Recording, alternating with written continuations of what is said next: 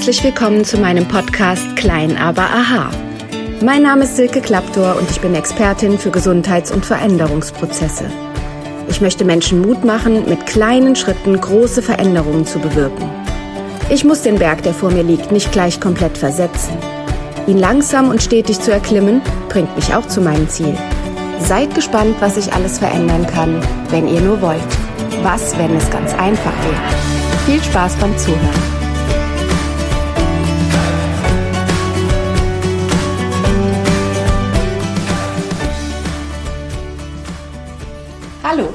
Schön, dass du wieder eingeschaltet hast zu einer weiteren Folge. Diesmal mit dem Thema emotionale Anker. Was sind emotionale Anker? Wofür brauchen wir sie? Wofür haben wir sie? Wofür können wir sie nutzen? Und wo können sie uns vielleicht sogar schaden? Alles, was wir Menschen erleben, verankert sich in uns, manchmal bewusst und manchmal unbewusst. Diese Verankerung passiert oft auf der körperlichen Ebene, aber natürlich auch auf der seelischen Ebene. Wir können unsere Emotionen in angespannten Muskeln speichern. Wir können unsere Emotionen auch in einem Magen spüren, der sich verkrampft, der zu viel Säure produziert oder der uns Übelkeit verschafft. Bewusst sind uns zum Beispiel schöne Erinnerungen. Das können Erinnerungen sein an einen Urlaub, Gerne werden diese bewussten, schönen Urlaubserinnerungen auch zum Beispiel für Meditationsuntermalungen benutzt. Viele von uns lieben es, am Meer zu liegen, dem Meeresrauschen zuzuhören und das Meer in dem Moment als emotionalen Anker zu nehmen, uns zu entspannen, uns fallen zu lassen und uns wohlzufühlen. Dann ist diese Erinnerung eine bewusste Erinnerung an den Urlaub und führt dazu, dass wir uns wohlfühlen.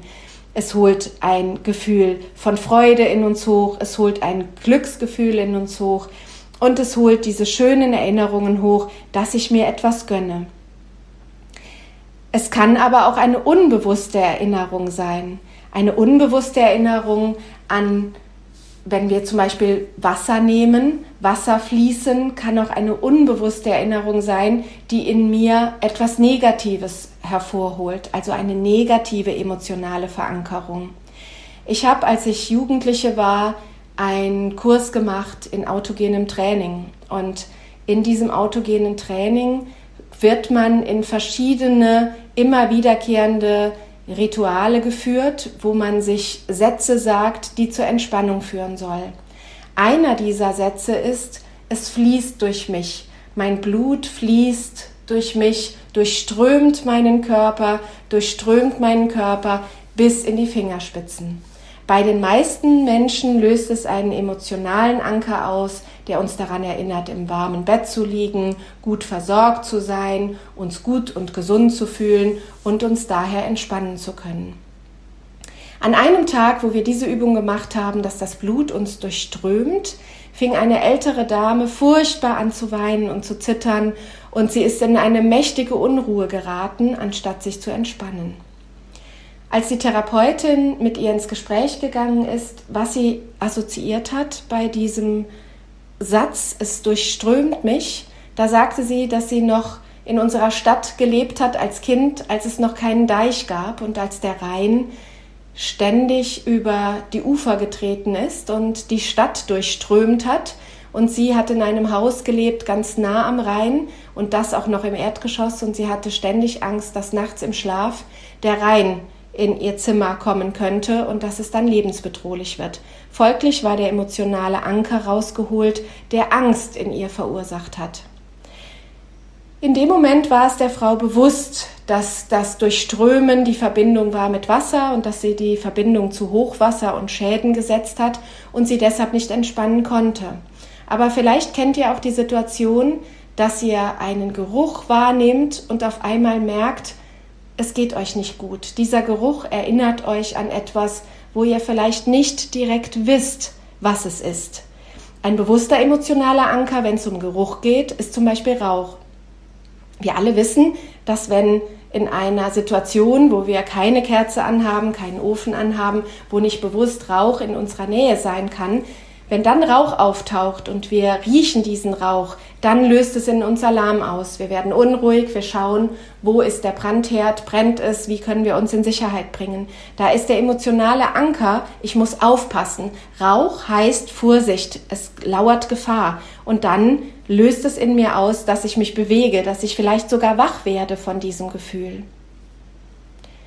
Ein unbewusster emotionaler Anker, den wir Menschen alle haben sollten, viele leider nicht erleben können, ist das wohlige gestreichelt werden von der Mutter und dem Vater, wenn wir Babys sind, über den Bauch und über den Körper.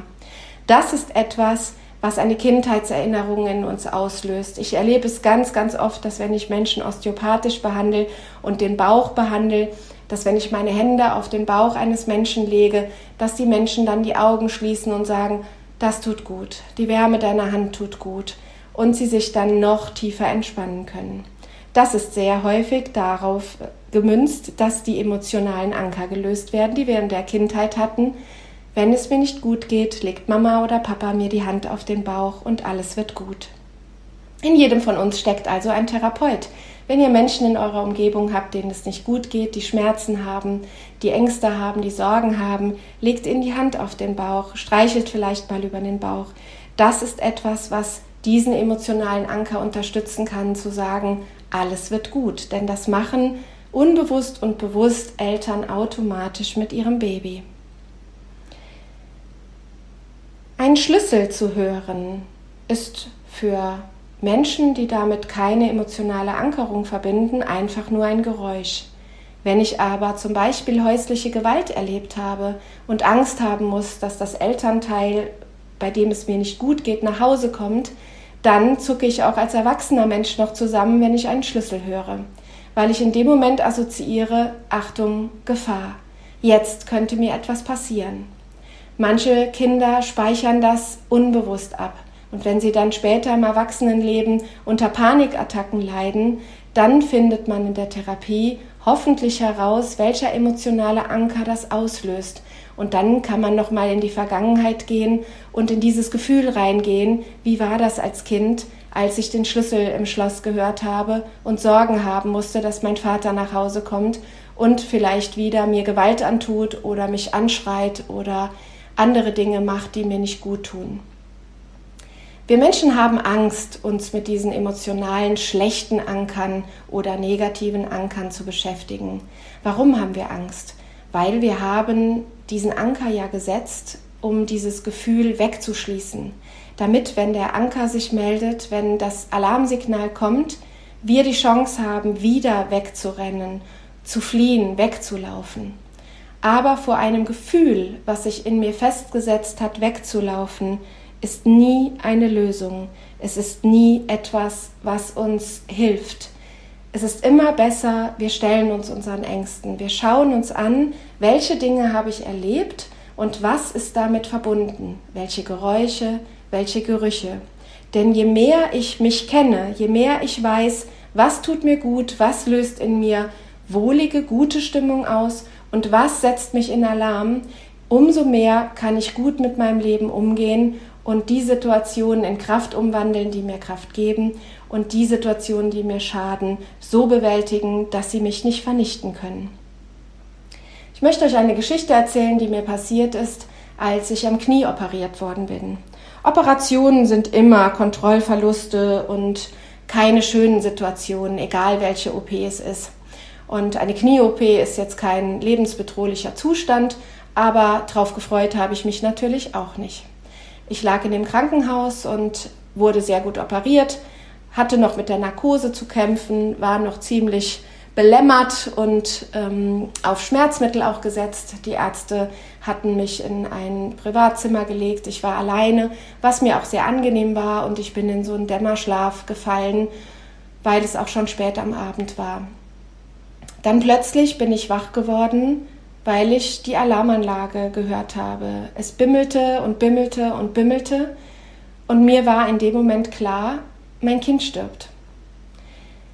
Ich war schweißgebadet, ich habe geschrien wie am Spieß. Ich habe geschrien, mein Kind stirbt. Ich habe Angstzustände gehabt. Ich wusste überhaupt nicht mehr, wie ich heiße, wo ich bin, was los ist. Mir war nur klar, mein Kind stirbt. Der Pfleger kommt ins Zimmer gerast, macht die Beleuchtung an, schaut mich an und fragt, was bitte ist denn mit Ihnen passiert? Was ist los? Hier stirbt niemand. Und ich habe ihn nur angeschaut und habe unter Tränen gesagt, Alarm, da ist ein Alarm. Und er sagt, da ist kein Alarm, da muss jemand aufs Klo. Vor ihrem Zimmer hängt die Leuchtalarmanlage, nenne ich es mal, oder die Leuchtanlage, die mir anzeigt, welches Zimmer sich meldet. Aber hier ist niemand in Lebensgefahr. Warum machen Sie jetzt hier so einen Aufstand?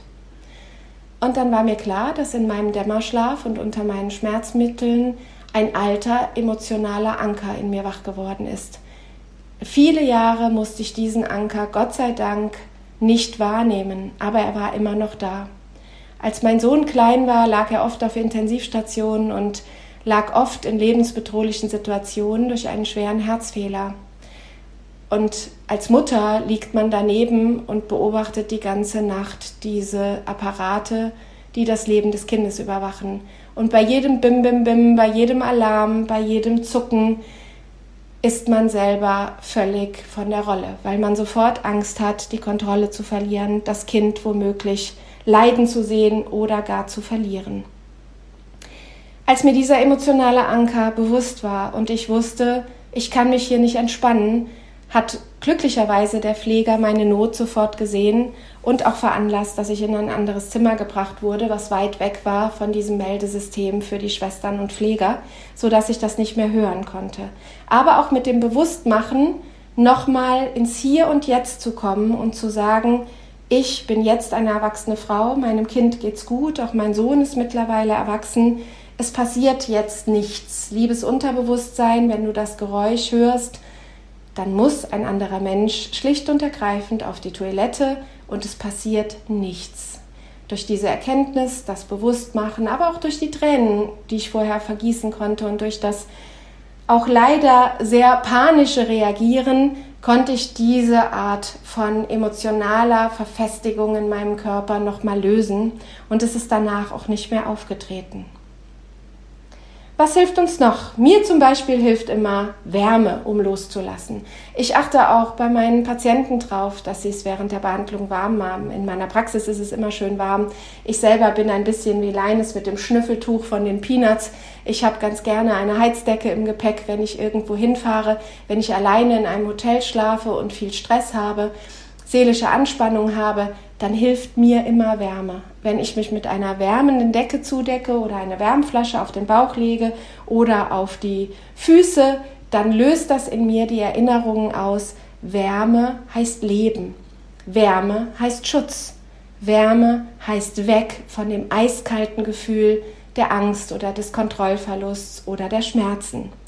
Vielleicht habt ihr das auch schon erleben müssen, dass jede Art von Krankheit in uns Verspannungen auslöst.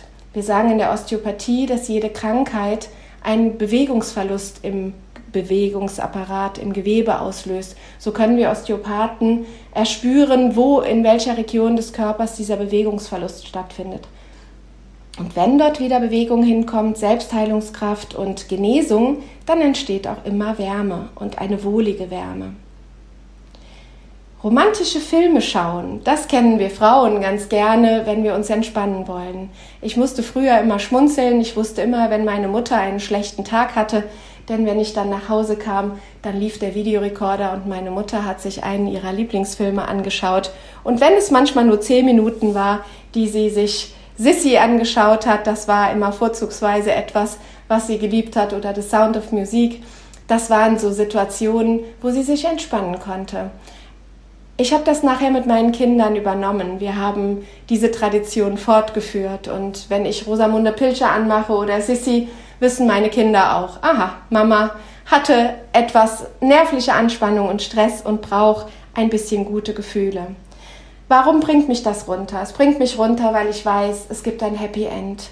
Weil ich weiß, es ist etwas, wo nichts Schlimmes passiert, wo zwar Konflikte auftreten, aber diese Konflikte sind immer mit Hoffnung und Lösungen und Glück verbunden. Und es ist meist eine wunderschöne Musik bei diesen Filmen. Musik ist eine weitere Möglichkeit, eure emotionalen Trigger.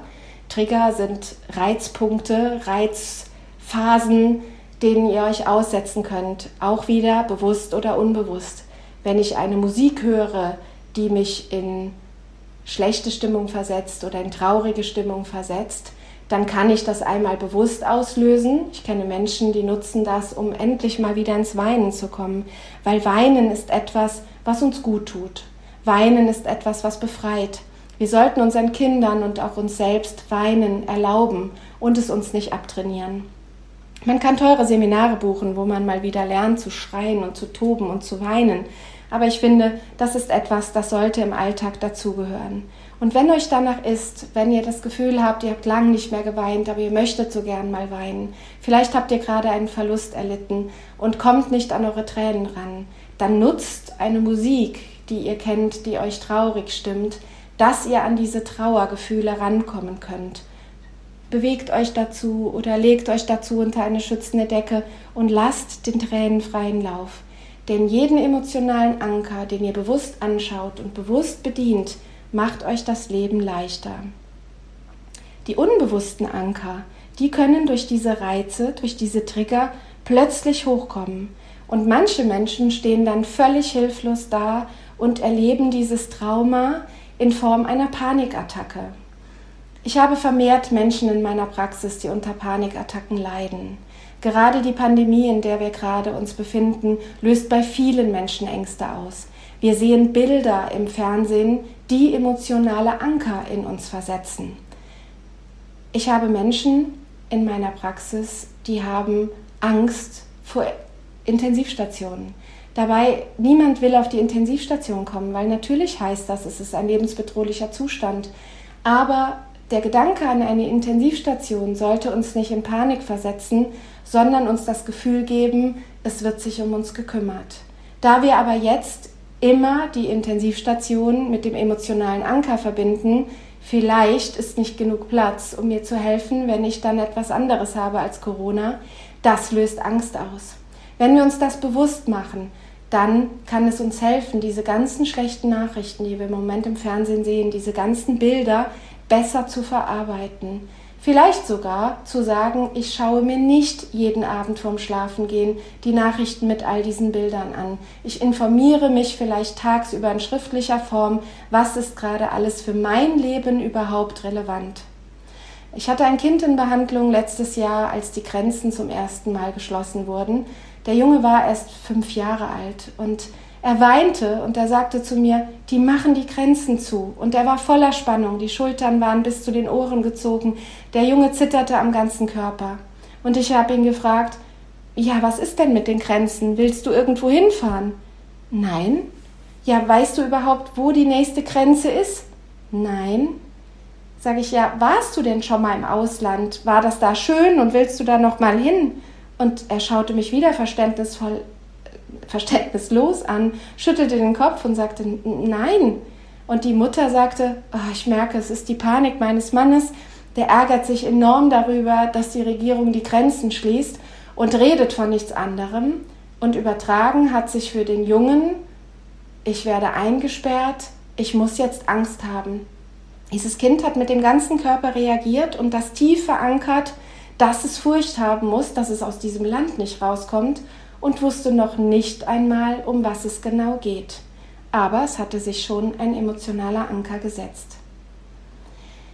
Jeder Anker, der nicht gelöst ist, aber immer wieder getriggert wird durch unschöne Ereignisse, durch Menschen, die uns zum Beispiel anschreien und wir verfallen in das alte Muster, weil uns in unserer Kindheit jemand angeschrien hat, vielleicht ein Lehrer, vor dem wir Angst hatten, das kann alles im leichtesten Sinne Unbehagen in uns auslösen und im schlimmsten Falle sich in Krankheit niederschlagen.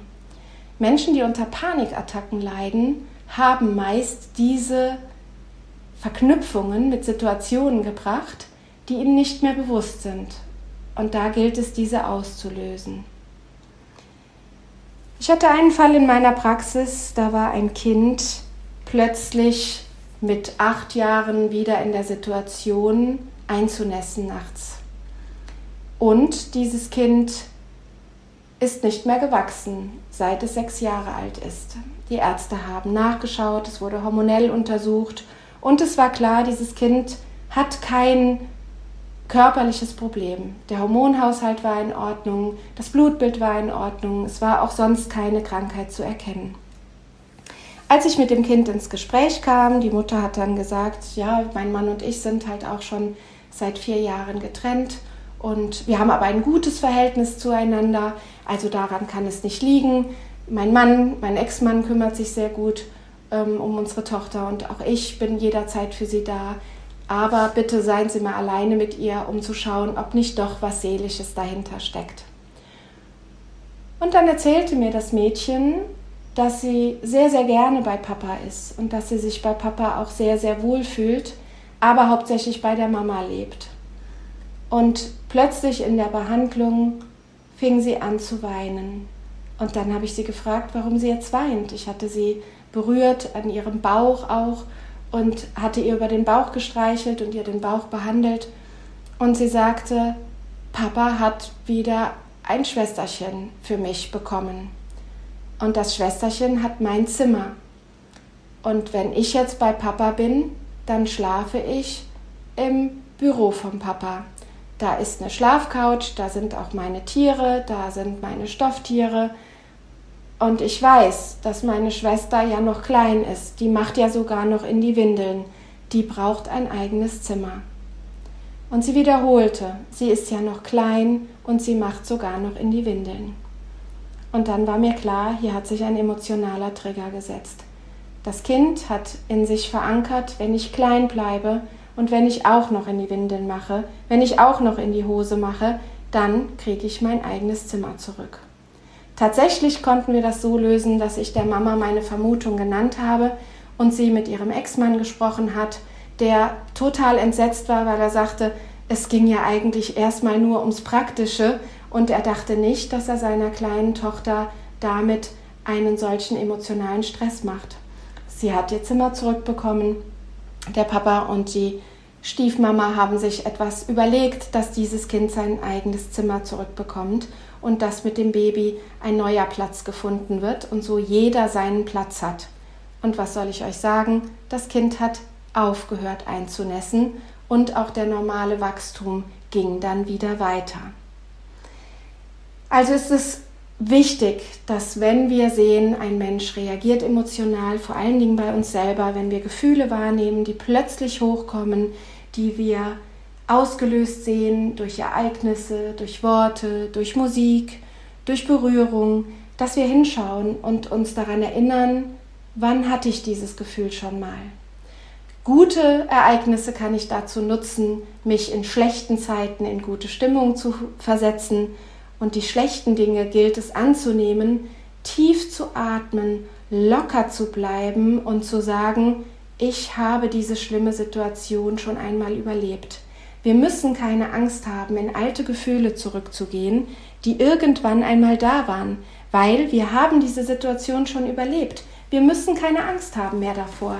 Wir haben diese Situation schon besiegt. Wir schauen sie uns nur noch einmal an, damit diese Hilfe auch im Hier und Jetzt tragen kann.